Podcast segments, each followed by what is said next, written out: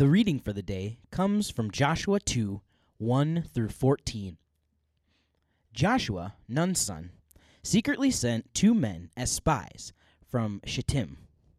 He said, Go, look over the land, especially Jericho.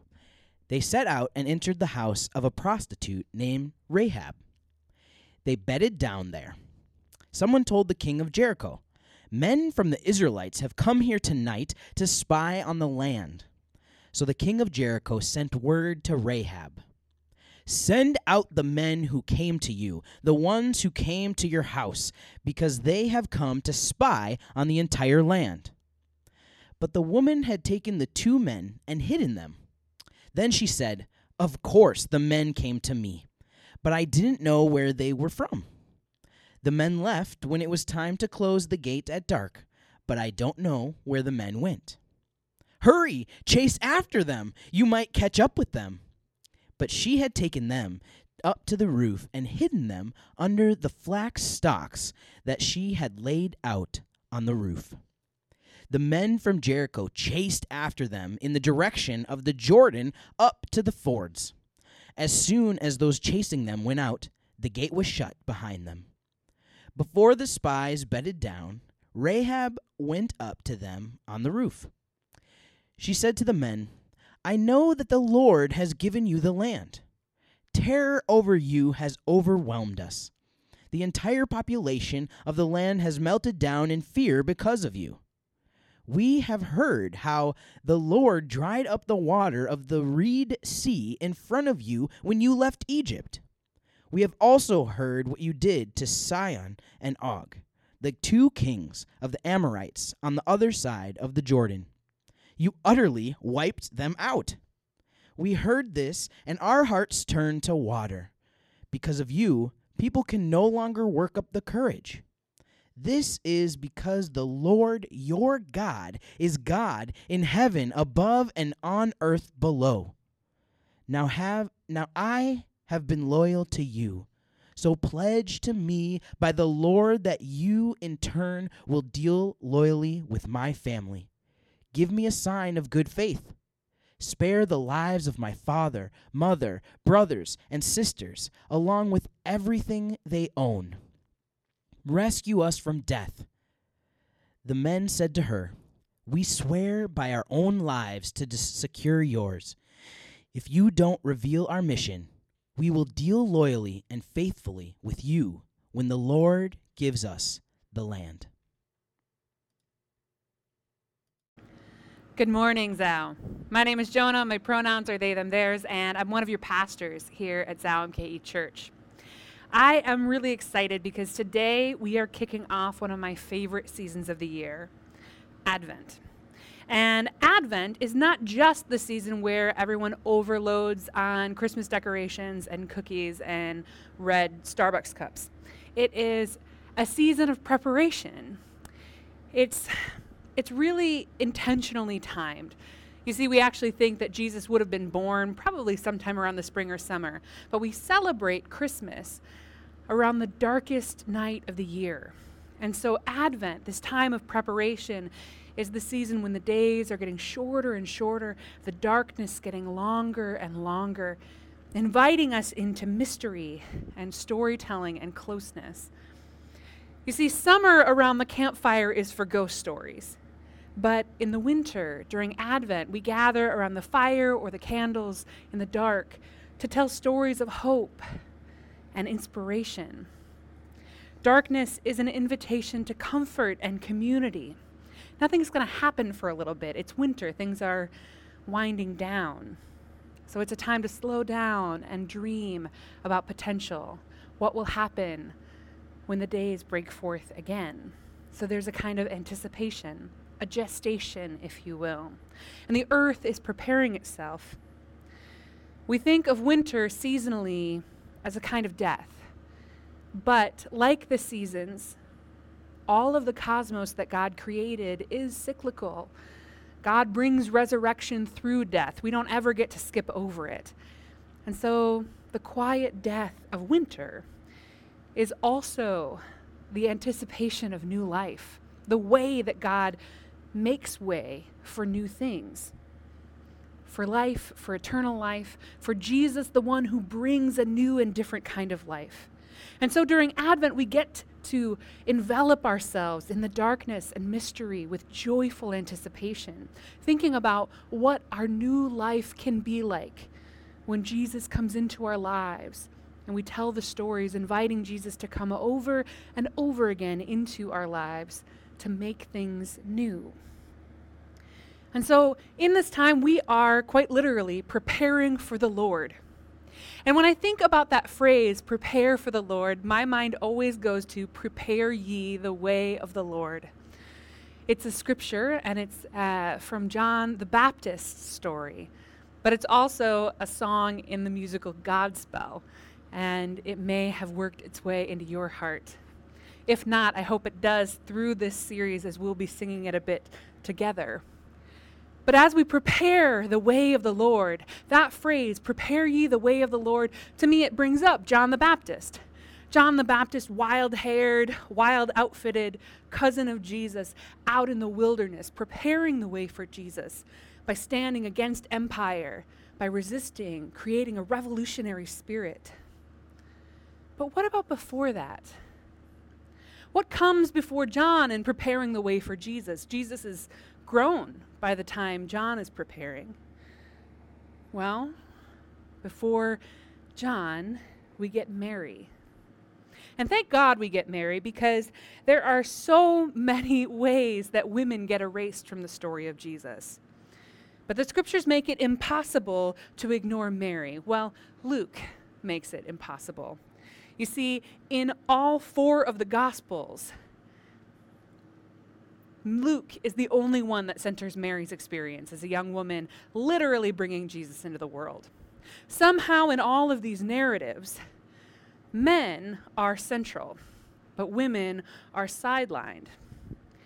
And it, it makes me wonder how is it possible that women are disappearing from birth stories? I am acutely aware that not all people who give birth are women, but come on.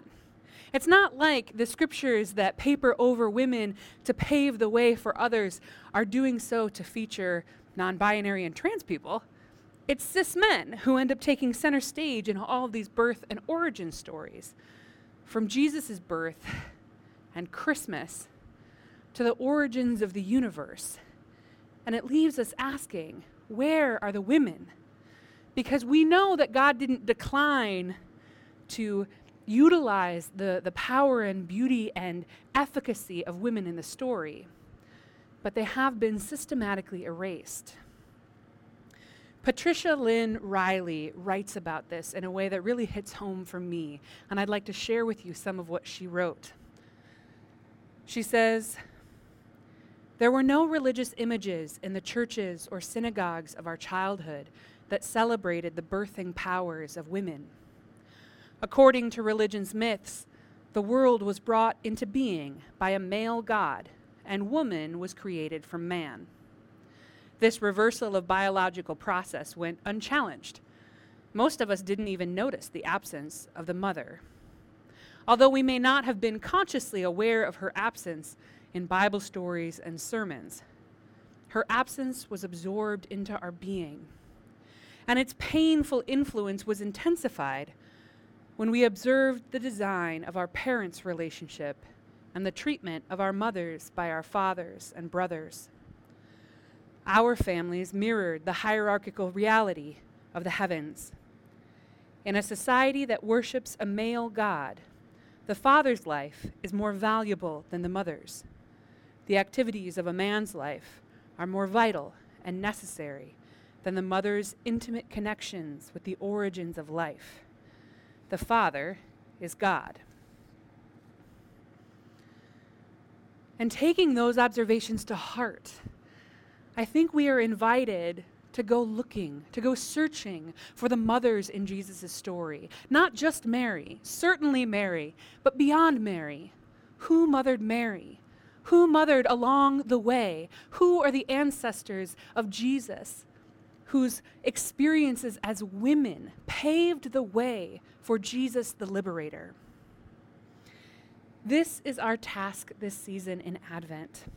Because though the scriptures have some major gaps, and misogyny and patriarchy have heavily influenced how we receive the stories of Jesus, there are some ways that the Holy Spirit worked her magic to anchor women in the story and ancestry of Jesus in ways that we could not ignore or forget.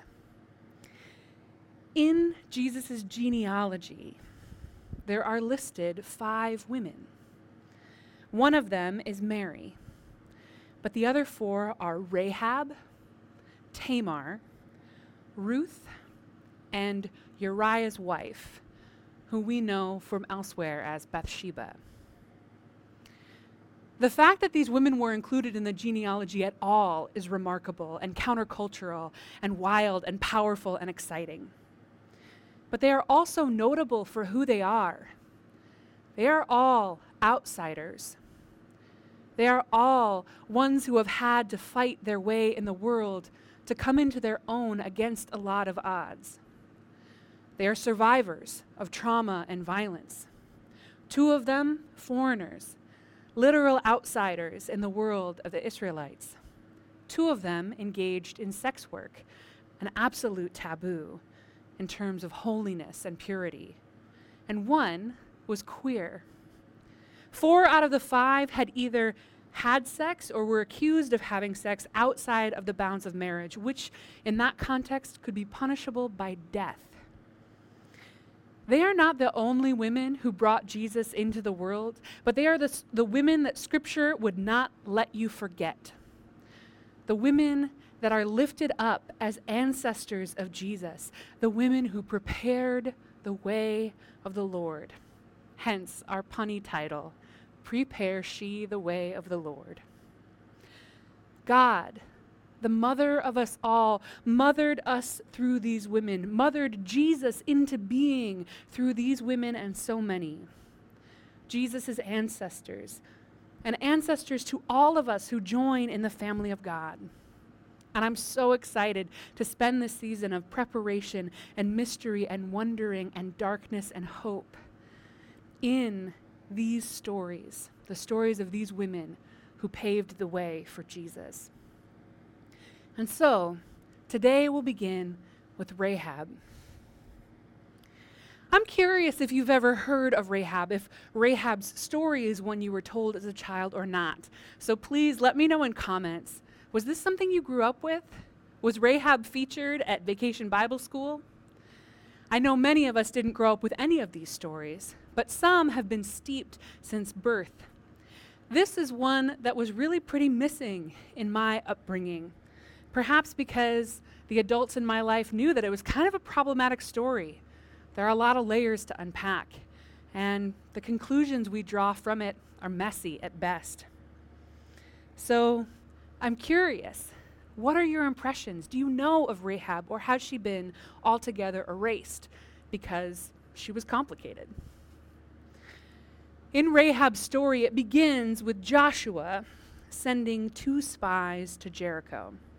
Now, Joshua is leading the Israelites. They have escaped slavery in Egypt and they've been in the desert wandering and wandering. But God has promised them the promised land. The only problem with that? There were people who lived in the promised land. They were called Canaanites. And so we have this really twisted history of the Hebrew people, the promised land, which involves conquering and colonizing. Only a generation out of slavery of their own experience. And here we are back again with weapons and conquest and domination. And so the Israelites are feeling particularly conquery right now. And they are headed to what they feel like belongs to them. And the only thing standing between them and their belonging is the people of Jericho. But it is their own understanding of freedom and liberation. This is the hard part about Exodus a broken people escaping slavery only to dominate and destroy others. This is fundamentally the story of humanity as we struggle to get free. the history told in our scriptures has a very matter of fact way about it, a sort of everybody was doing it kind of attitude. And so we're supposed to just root for the Israelites. That's God's team, right? And the scriptures portray the Israelites as being God's team and victory being delivered into their hands by God. But when we bring our true, open spirits, our humble spirits to this text, we see that there are no heroes in these stories of conquest. The propaganda that worked its way into the Bible would try and convince us otherwise. But when we take that cosmic view, the view of God the Mother, we see her children warring over a place to live as an act of survival, but one that gives way to more death than life. So, this is the setting for Rahab's story. Now, Rahab lives in Jericho. She's not an Israelite, she is a Canaanite, an outsider from Israel's standpoint. And so Joshua sends two spies to Jericho. And so these spies come, and according to the scripture that we read just a few minutes ago, the spies entered the house of a prostitute whose name was Rahab and spent the night there. It's so convenient that they found Rahab's place. I'm sure they played Uno and drank tea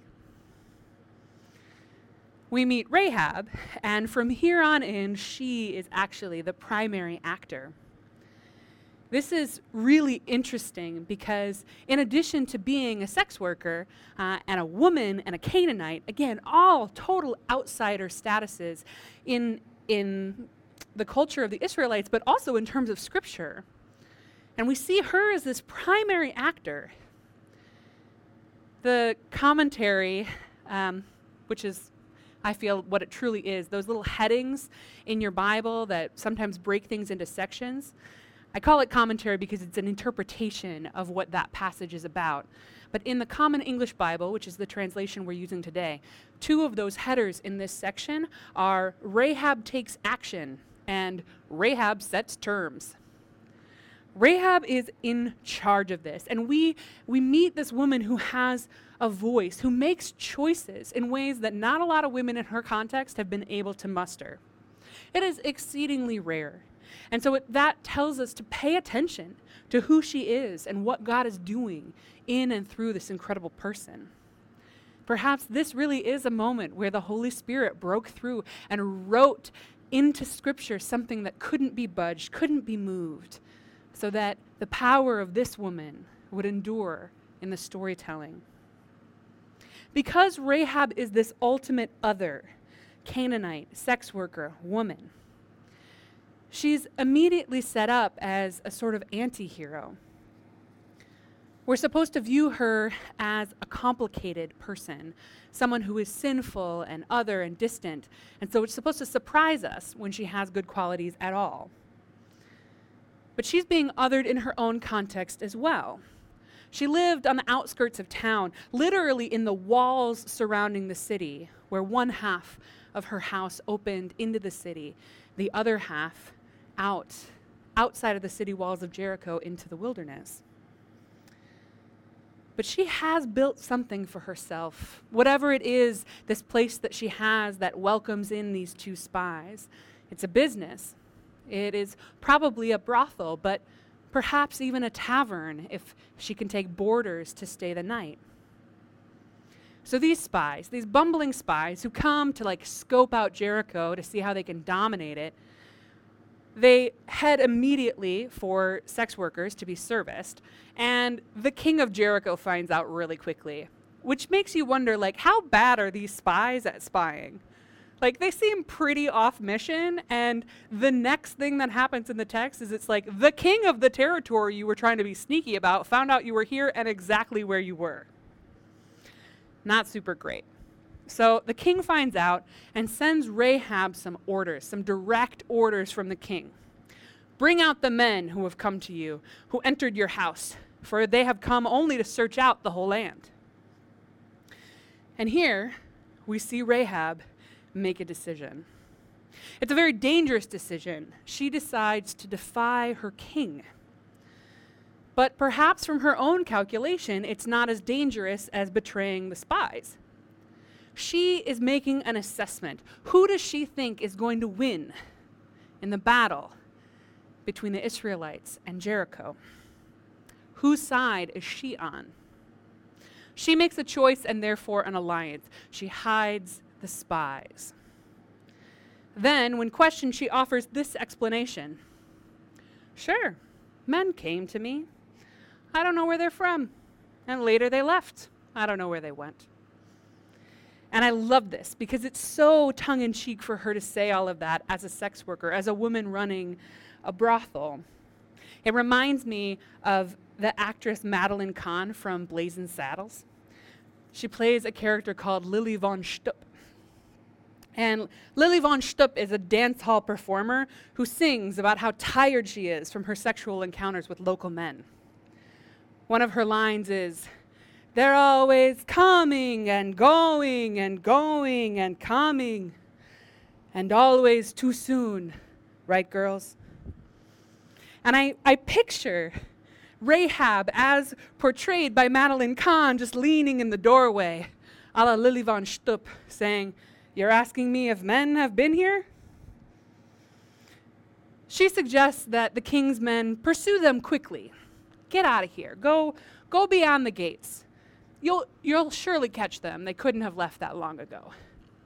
Meanwhile, the spies are actually upstairs, hiding under stalks of flax, which gives you even more insight into who Rahab is because not only is she running this business, this brothel, perhaps a tavern, but she's got a flax business on the side. Like she is owning the life that she has. So she rustles up these spies from under the, the flax. And she says, We've got to talk. And this is where she sets the terms. This is where she negotiates with Joshua's spies. One of the commentaries uses the word parley, like a pirate. She is setting up the terms and saying, I protected you, now you've got to protect me. She establishes that, they're on, that she's on their side by speaking of their victories. She includes their escape from Egypt and what she had heard about the parting of the Red Sea. And then she says, Now, since I have dealt kindly with you, swear to me by the Lord that you will in turn deal kindly with my family. Now we see a little bit into the insight, eh, we get a little insight into Rahab's motivation here. Because as much as she is clever and resourceful and, uh, and smart and kind of smart alecky, she's not actually in it just for her own survival. She's trying to secure the survival of her family. And actually, it goes on as she's talking about her family to say, My family and all who belong to them. She's got her people. Now, we don't know who they were. Perhaps they were employees, other sex workers, and their families. But her people, she's trying to protect. Her people are who she had in mind when she made the risky choice putting her life on the line, hiding those spies. And here she is, negotiating their safety. Even as she's negotiating, she's using tons of imperative words, commands, and she is letting these spies know what's up. They're at her mercy. She could turn them in. And she forces their hand to make an agreement with her, which is actually breaking Deuteronomic law. In chapter 7, verse 2 of Deuteronomy, it says, Make no covenant with a Canaanite. But here they are, making covenant with Rahab the sex worker, Canaanite woman, and entrepreneur. The spies agree. She instructs them further. She tells them how to survive what they're up against. She says, Go out the window, you'll go into the hills. You've got to hide there for three days because that's how long it'll take for the king's men who are pursuing you to lose hope and come back. And so they make the deal to spare her family in the coming battle, to protect her and hers. They instruct her to hang a crimson cord from her window. And then they go but not before promising again that they will abide by the contract. which she is really, really clear they must do if they want to save their hides. So they leave out the window, and the crimson cord goes up. The spies are able to survive, and they return to Joshua. When the battle finally comes, Jericho is defeated. The walls that relegated Rahab to the outskirts crumble. Rahab, her family, and all that belonged to them, all those who were her kin, her chosen, they survived. And later in Joshua, it is written that Rahab's family still lives among Israel today. So, what do we make of this story? This is not a clean story with easy, relatable heroes and clear cut villains. We're supposed to be on Israel's side, as Rahab is eventually, but they are invaders, they are conquerors, they are colonizers. These spies are dopes that got caught along the way going to be serviced by sex workers instead of doing their job. And then there's Rahab. Rahab is powerful, commanding, making bold choices in, with limited options. She's surviving, but she betrays her own city in order to do so, giving them up into the hands of the colonizers. As an outsider, she's taking power wherever it is available to her to survive.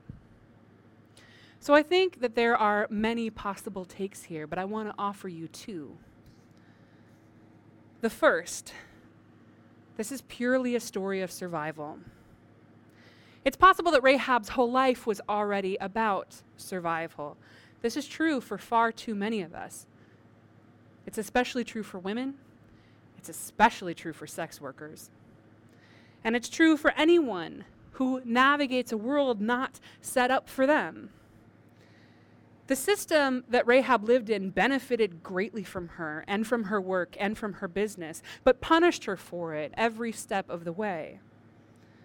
Her people, her own people, her city that she betrays, may not really have done right by her in the first place and she sees this inevitable defeat. She has heard about the Israelites. She's heard about the other cities they defeated. She heard that they have a God on their side that can part the waters. And so she makes a calculation. She's an oppressed woman just seeing her oppressors change names. So why not do everything she can to protect herself and those that she loves? Who is she betraying here? It's not her kin, who she fights tooth and nail for. It's her earthly king. And who is that guy? So perhaps that's a betrayal that she can live with. Her priority here survival and protection. She's knowledgeable and resourceful. She actually shares her knowledge of survival with the spies. These fools who were about to get themselves caught, she saved them and then taught them how to survive. She keeps them alive. Survival is holy work, friends. And it doesn't always feel enough because God wants us to thrive. And we've been talking about that for weeks that God wants us to move from survival into thriving. But when the choice is survival or death, survival can be holy, blessed work. It is a calling into life, closer to life, into life from whatever systems of death are chasing us. Whenever I think about survival as a holy calling, I'm reminded of the book Nobody Cries When We Die by Patrick B. Reyes. He writes For my community, our vocations start with survival. The world was not built for us, though it was built on the backs of our ancestors, the colonized, the oppressed, the enslaved, and other marginalized people.